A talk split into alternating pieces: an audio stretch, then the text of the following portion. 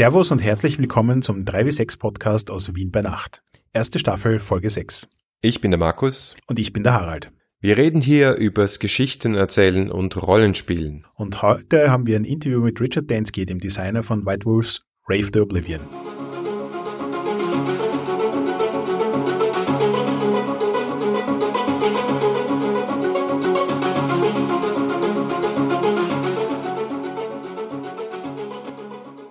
Harald, du hast einen ziemlich coolen internationalen Stargast aufgetrieben für unseren bescheidenen österreichischen Podcast, Richard Dansky. Genau, heute Österreich, morgen die ganze Welt. Wo hast du denn den her?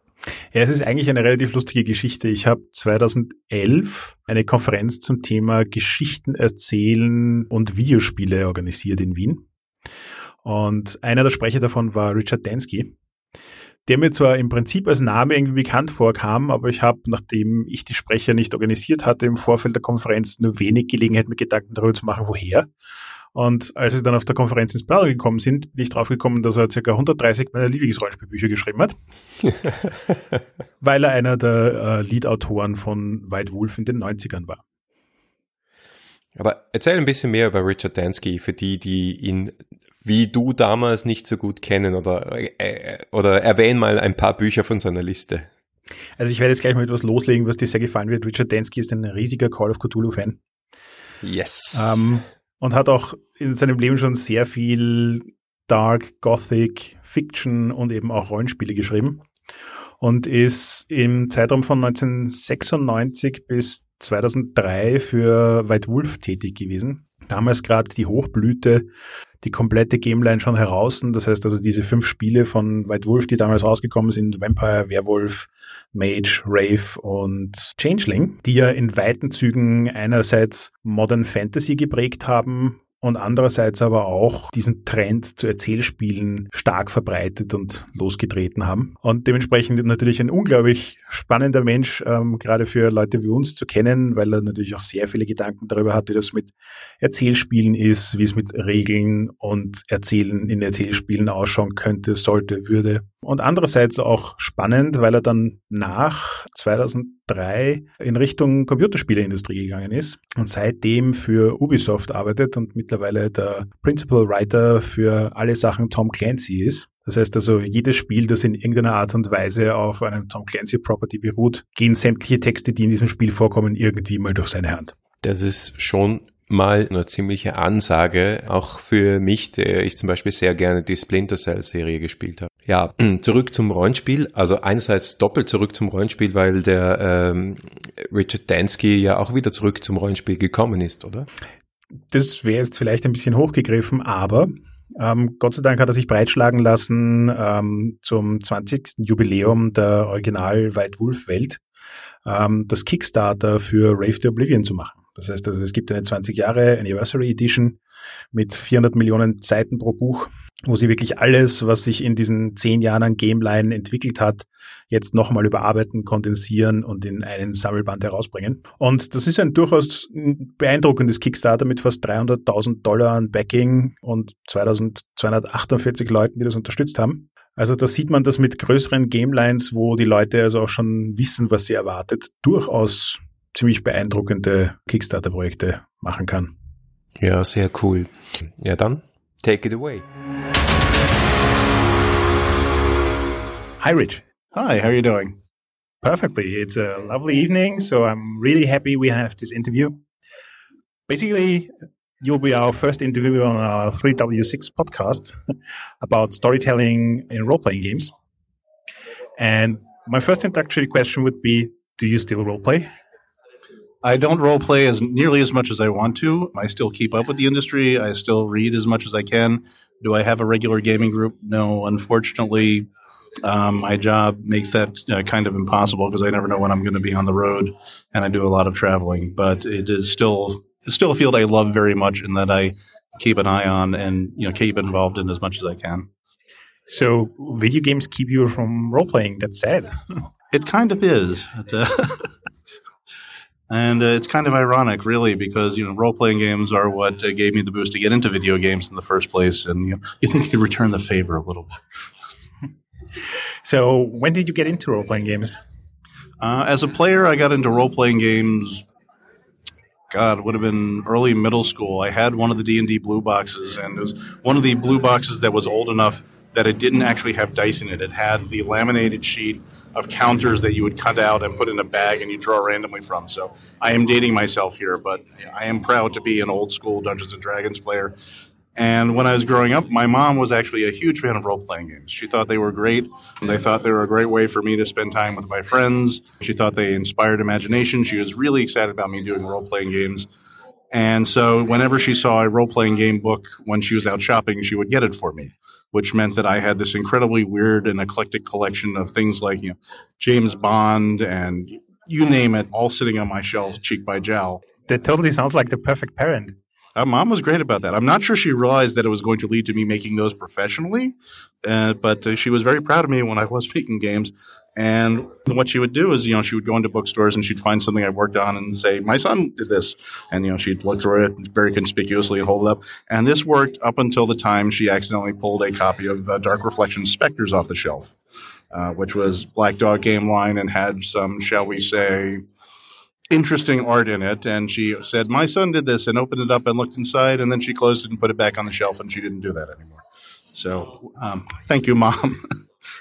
I think the interesting part about this is also that um, when I was a kid, my parents were kind of skeptical about role playing games. Mm-hmm. Um, but nowadays, this has turned in a way because many parents are like, yeah, please play role playing games. It's not in front of a computer screen. So, whatever gets you away from a computer screen, do it. I think it's funny that things have evolved like that. But honestly, I think my, one of the reasons my mom wanted me to play role playing games because it was something that I would do with friends.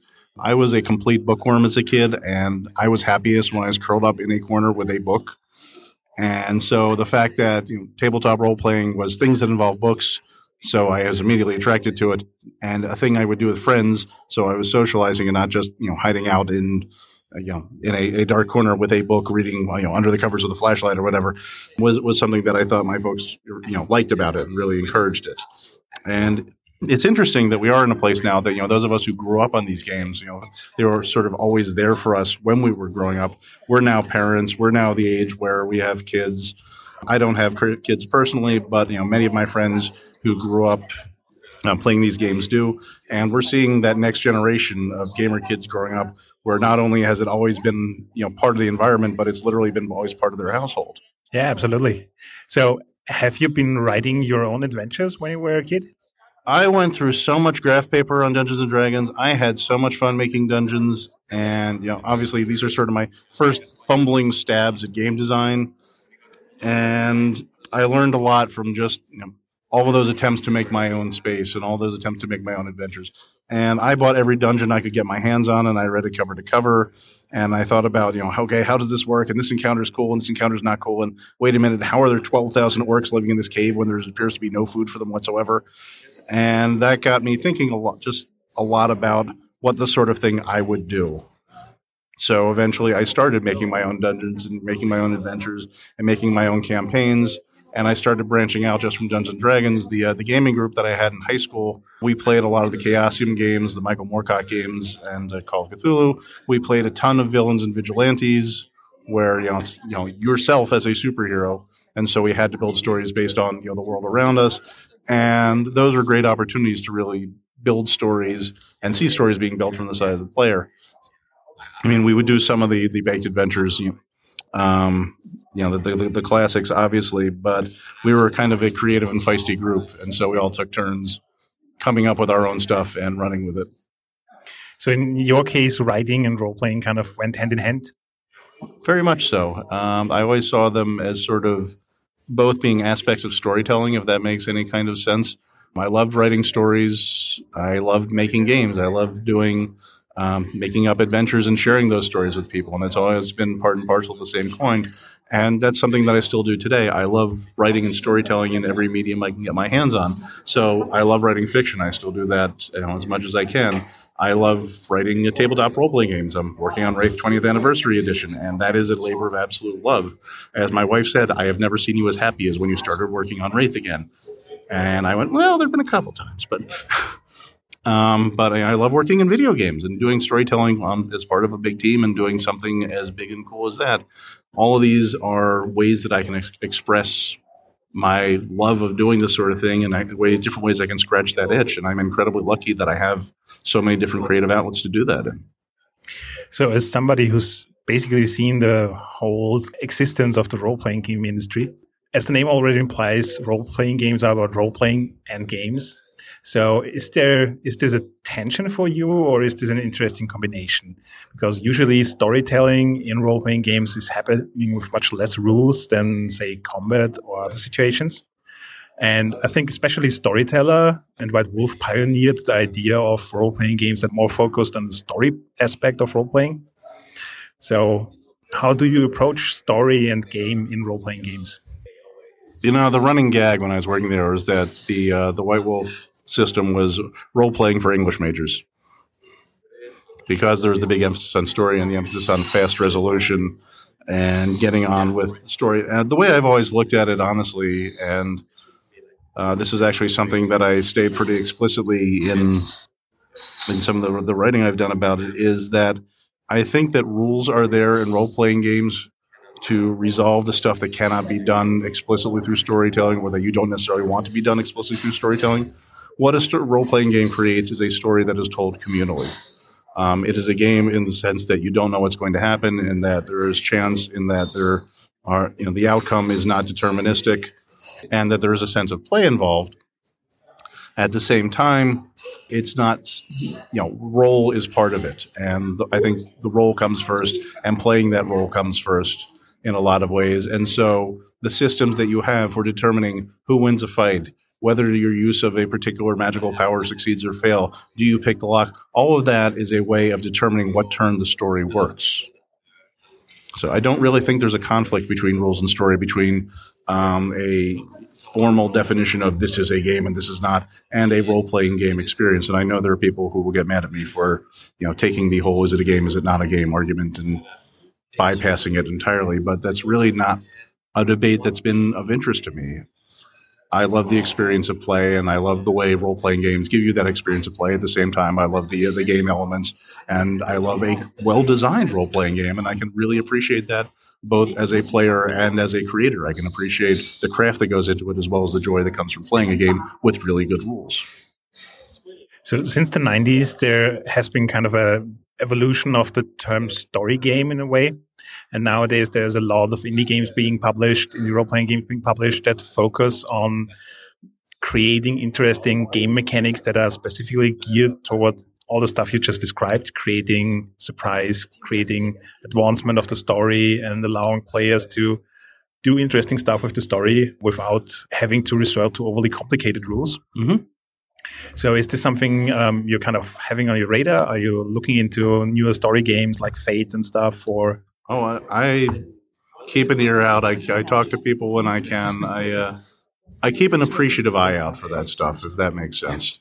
And I think it's a wonderful development. I'm really glad it's evolving in that direction, and that sort of stuff is getting explored.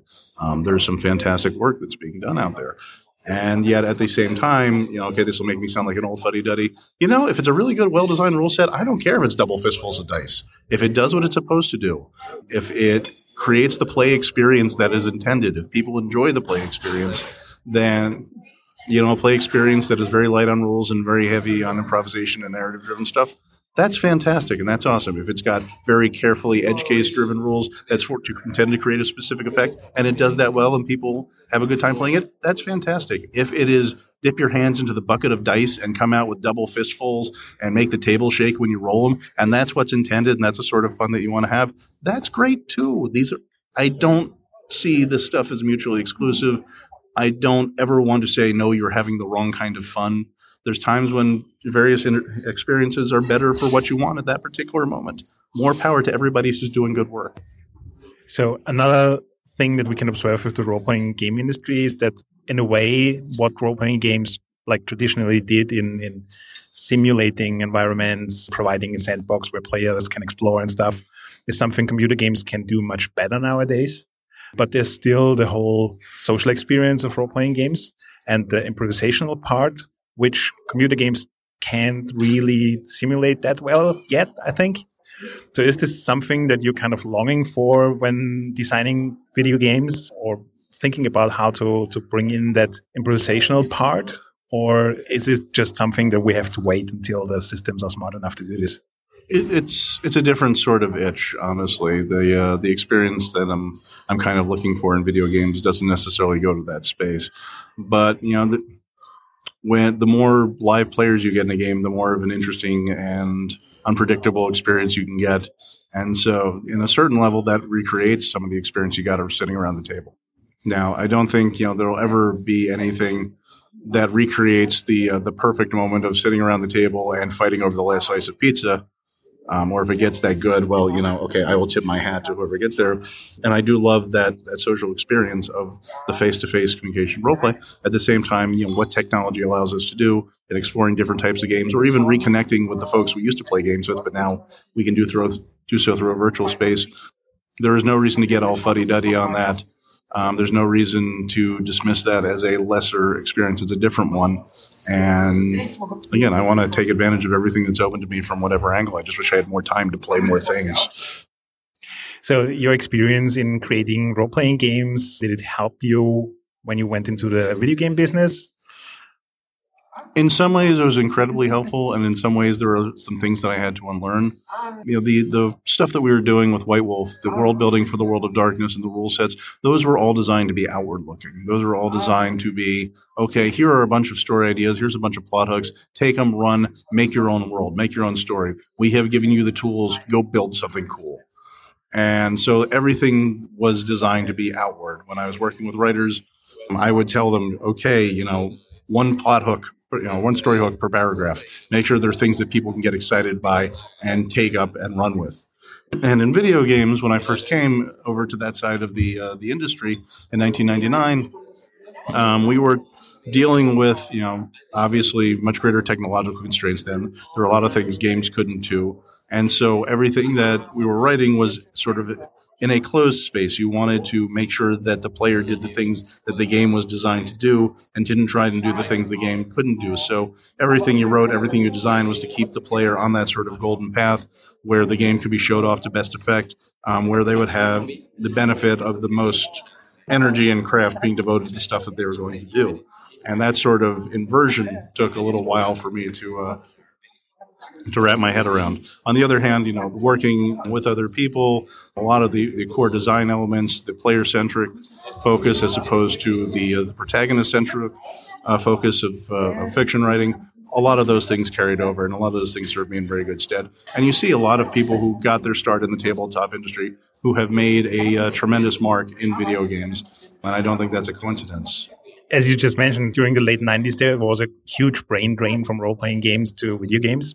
And I would be interested to hear what your take is on role playing games and Kickstarter. Obviously, Wraith uh, 20th Anniversary Edition was a huge success on Kickstarter um, with a lot of people that are now very interested to see the progress and what's going on and want to bring their own input.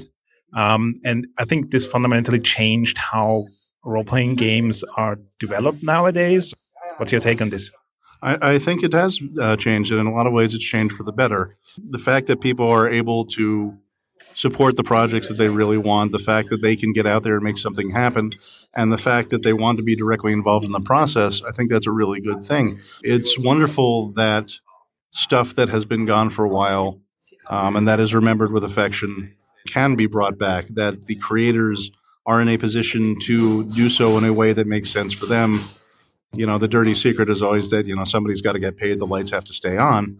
But the fact that you can do a Kickstarter now and make it financially viable for creators to create the stuff that they want to make and that people want to see, I think that's a fantastic thing. And I think that's beneficial for everybody. Now, do, do I think that, um, you know, that is the only way we should be making games? Is that the only model we should cling to? I don't think so. And there's a lot of possibilities out there. I think it's a great model. Um, and I want to see where it goes from here. But at the same time, we should be exploring every avenue we've got to make games. So, what's your personal experience with Wraith 20? Was it a challenging ride so far, or is it just as exciting as you mentioned before? there, there's sort of three distinct phases to my reaction to Wraith 20. One is pure unadulterated joy. I love Wraith. I, I unabashedly, completely love Wraith. If you go into my office at home, my workspace, there are pieces of art from Wraith Second Edition from Guildbook Puppeteers, from Dark Kingdom of Jade Adventures, uh, from Charnel Houses of Europe, The Shoah, uh, the Wraith Key, made by Henry Higginbotham, hangs over my computer. I love Wraith um, unabashedly, unashamedly, unreservedly. It it resonates me on a whole lot of levels. It is some of the work that I am proudest of that I've ever done in my life, and it is a joy to be in that space again. It is work that you know that I and a whole lot of talented people did that still I think holds up incredibly well. That still has meaning and resonance. That still offers a whole lot of possibilities to anybody who wants to dive in there. It's a great space for storytelling. It asks some fascinating questions. It goes some really challenging places, and it's something that I'm you know that seems to mean something to a lot of people. I've been told that you know this is something that has been a, a, part of people's lives, and I am proud and humbled by that. And so, getting to work on it again it is a wonderful thing. Part two of my reaction is, oh God, the wraith curse is real, and it's hunting me. It has been an incredibly difficult cycle so far for a lot of different reasons. Um, a lot of people know this already, but I'll say it again. When I was working on Wraith, my mother's um, cancer took a downturn and she passed away. There's been some other health issues in my family. We've lost two pets. A bunch of our writers had various really serious challenges of their own. I've had computer blowups. I've had computers suddenly refuse to show documents related to Wraith when I went out to do my little writing retreat uh, last year, I took a few days off, just rented a beach house in North Carolina to go work on Wraith by myself. And when I did that, I swear words were appearing on my computer screen that I had not written. Whether you believe in ghosts or not, I'm not saying whether I believe in ghosts or not, but wow, this this has been a rough ride just for me personally. And I will say I am sorry that I have not been, you know, I I would have loved to have get gotten the book done in a much more timely fashion. At the same time, it has been an incredibly difficult time for me personally. And honestly, you know, working on Wraith has been one of the things that I've clung to as a sort of rock in some of the, the, the darkest moments that I've had. And then, you know, the third thing is, you know, I'm going as fast as, as I can. I want to make sure that this book is worthy of all the love that people have for it and all the uh, the hard work that's been put into it. I really love the team of writers that worked on this book. I, I got a big crew um, because I wanted to make sure that we had some of the folks who worked on Wraith in, in the uh, the classic period that they were still part of this going forward. That their sense, you know, their contributions would still be a part of this. So um, Nicky Rea, Jackie Cassada, Bruce Baugh, you know, some of the folks who have always been there. And Clayton Oliver, of course, Clayton stuff, particularly on the the Arcanoi, has been a revelation. His stuff has been fantastic, and getting that old school feeling there. And at the same time, bringing in some new writers, folks who've never worked on Wraith before. Uh, Lillian Cohen Moore, for example, did some astonishing work in the Shadow section, and being able to blend those sort of two talent pools and see what comes out of it, and to be a part of that and see the new cool stuff that's happening with something that's been percolating for 20 years. Uh, that's been absolutely a wonder and a joy. And I God, I know I sound like a Pollyanna here, but it's it's really cool. Sometimes I'll just be like, "This is cool. Can I share this with you?" It's it's cool. Um, you know, poor Peter Woodworth. Peter Woodworth was one of the writers in the project. I actually, um, and I'll put the giant air quotes up. I discovered him back when I was working at White Wolf, which is to say that he mailed in a complete manuscript for Changeling LARP. I went, "Okay, great, we're, we're publishing this," um, and so that was sort of the start of his career back when he was in high school. And um, so he is someone whose career I've always taken great interest in. And, you know, as soon as this project came around, I turned to him and said, Hey, do you want to be a part of this? And he said yes. And he has been just an invaluable part of the Wraith 20 development. At the same time, I have been saying, Hey, would you take a look at this? Let me show you something. This is really cool. What do you think? Isn't this cool? And I, I think he's ready to hide from me at this point. I'm certain he's still enthusiastic. I promise to let him out of the basement any day now. So the World of Darkness brand obviously has a lot of pull. So starting a Kickstarter around a well-known brand is probably easier than starting something fresh. Mm-hmm. Um, any particular tips you will have for aspiring RPG authors to get started on Kickstarter or what to look for? It all starts with a really interesting idea. But you know, the, the best writing advice I ever got was have something to say, say it, and say it to somebody. So the best advice I could give somebody is don't just tell everybody you're going to do a Kickstarter. Actually do the Kickstarter and tell people about the Kickstarter.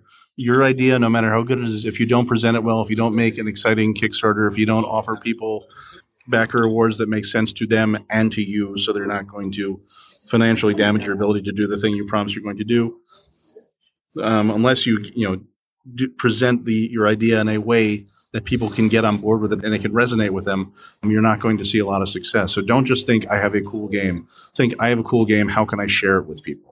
How can I get other people excited? And the more invested they get in it, the more they're going to turn around and tell their friends, "Hey, you've got to check this out. This thing looks really cool." And I would say, you know, also don't be afraid to uh, to ask folks for help or suge- suggestions or advice. You know, if um, you know, tapping somebody who's you know a name in the industry to do a stretch goal for you, or to do an endorsement for you, or to you know just give you a, a shout out, you know, an amplification on Twitter. If that's a possibility, do it. Take advantage of everything you can to let people know about your game. It's it's a wonderful dream that I have a wonderful game, and that's enough is enough. But no, you need to do everything you can to support your game. You need to do everything you can to get it out there where other people can pick up that dream and carry it with you. So you cannot only be the lonely writer in his room writing, but you also have to be kind of an outgoing person, connecting with as many people as possible about your idea. Yes, you, you need to be an introverted exhibitionist.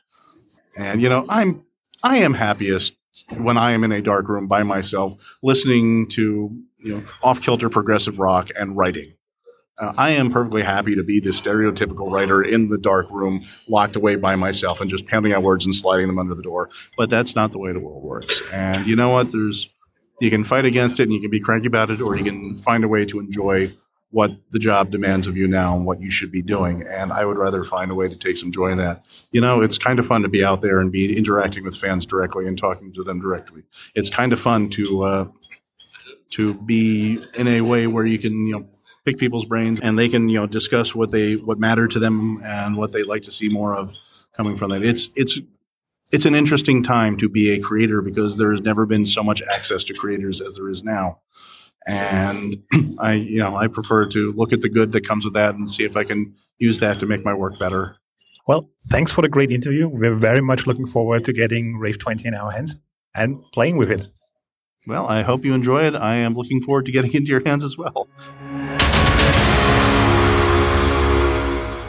Können wir bitte Richard Denskys Mutter einen Orden verleihen für so Parenting done right? Das war auch genau mein Gedanke während des Interviews, vor allem, weil ich das so kontrastiert habe mit meinen Eltern. Ah, wirklich? Okay. Haben die das abgelehnt? Ja, also sie haben es jetzt nicht im Speziellen versucht zu unterbinden, aber es hat schon noch immer so ein bisschen diesen Touch von, wir sind uns nicht ganz sicher, ob er jetzt nicht gerade in einen Kult abgleitet und eigentlich beäugen wir das sehr schräg, aber es sind auch andere Menschen dabei, also vielleicht ist es eh nicht so schlimm.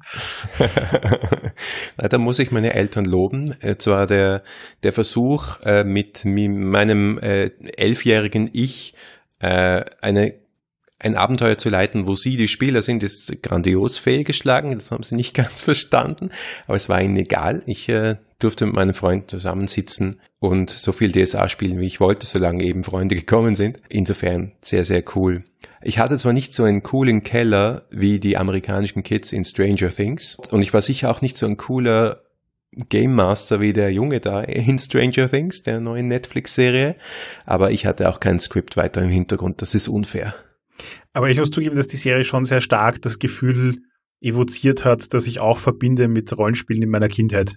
Ja, ja, total. Sie haben's, sie haben echt den Nagel auf den Kopf getroffen mit dieser allerersten Szene in der allerersten Folge.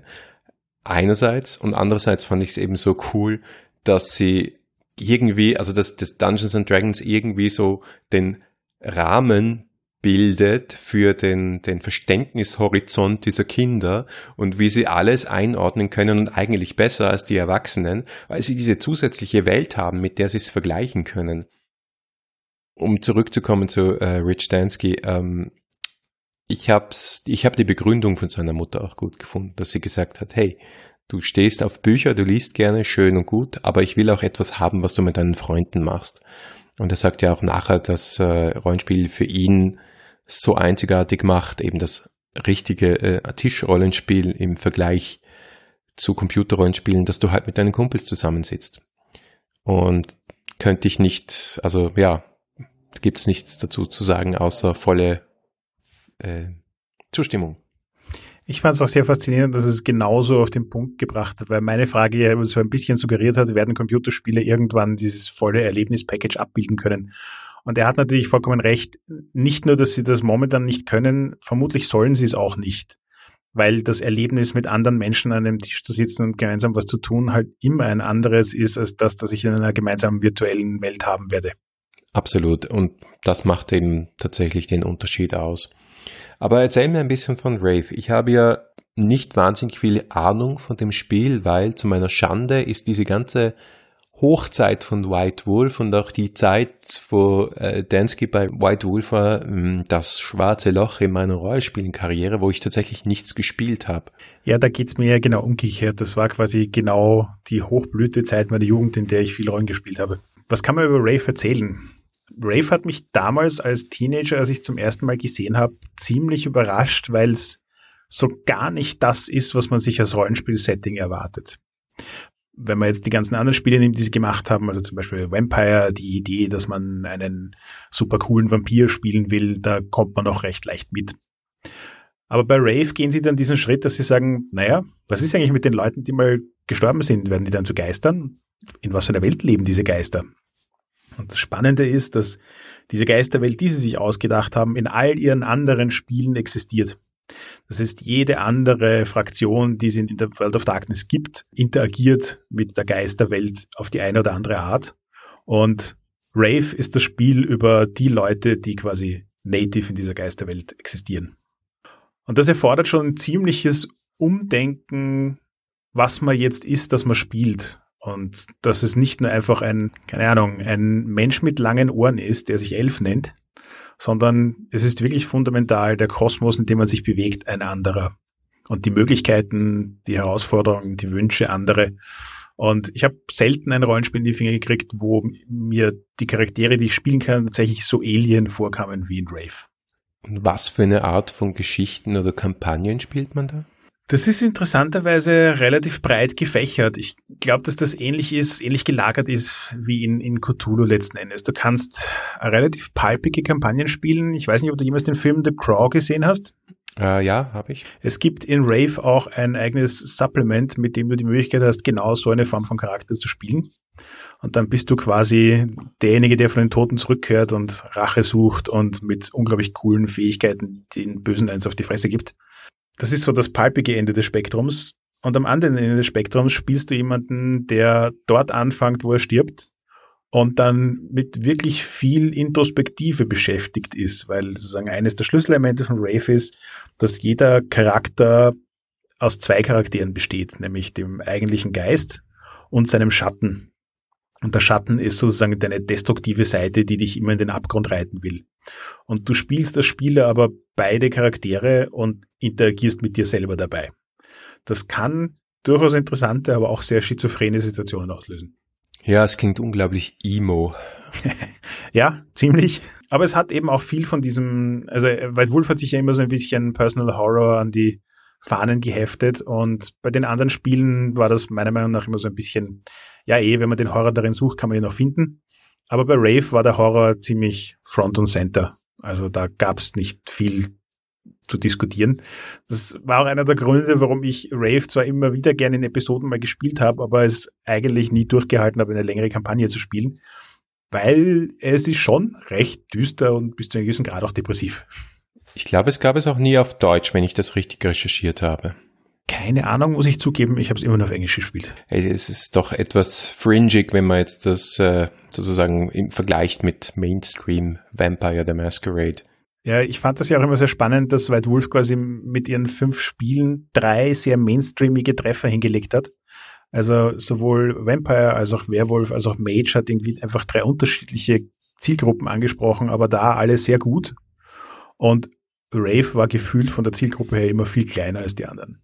Wird da was Neues auch kommen im Rahmen der Kickstarter-Kampagne oder als Resultat der Kickstarter-Kampagne? Also die Idee der 20th Anniversary Editions ist im Prinzip, seit es diese Gameline gibt, und das ist ja, finde ich, auch ein Novum, ähm, die World of Darkness ist die einzige Gameline, deren ich mir wirklich bewusst bin, die zu Ende gegangen ist. Die also in einem Maßstab wie DSA aufgebaut worden ist, mit unglaublich vielen Supplements pro Jahr und unglaublich vielen Leuten, die mitgearbeitet haben, Einfluss drauf genommen haben, die sich weiterentwickelt hat und die dann aber auch tatsächlich ein Ende gefunden hat.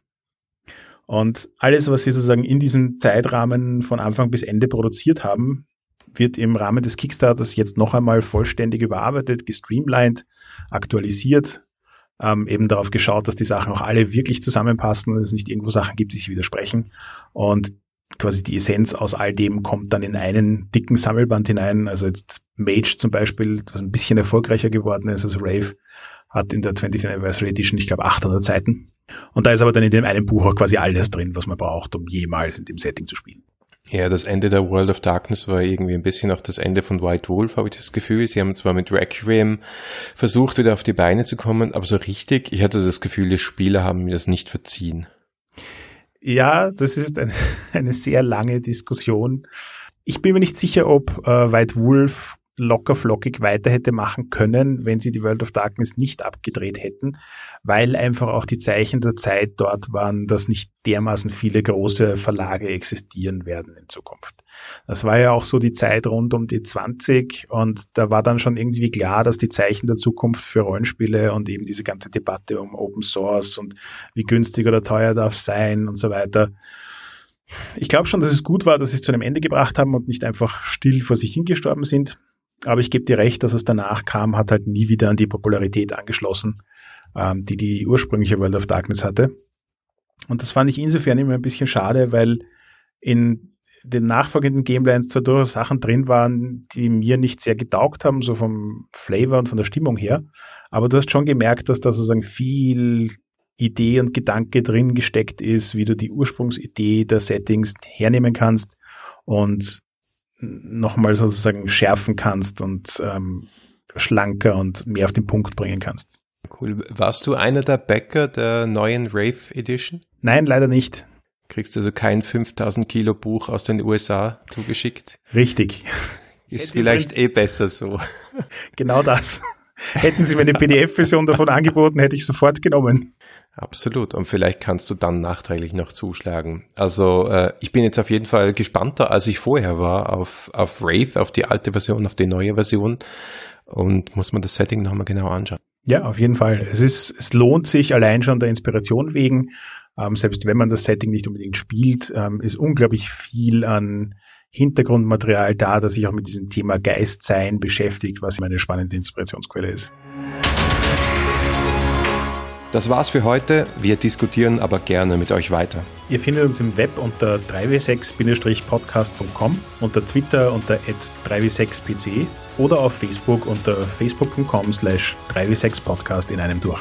Wir freuen uns über jede Rückmeldung und besonders über Bewertungen auf iTunes. Jeder Stern zählt. Wirklich jeder. Also, wir hören uns in zwei Wochen. Bis dann.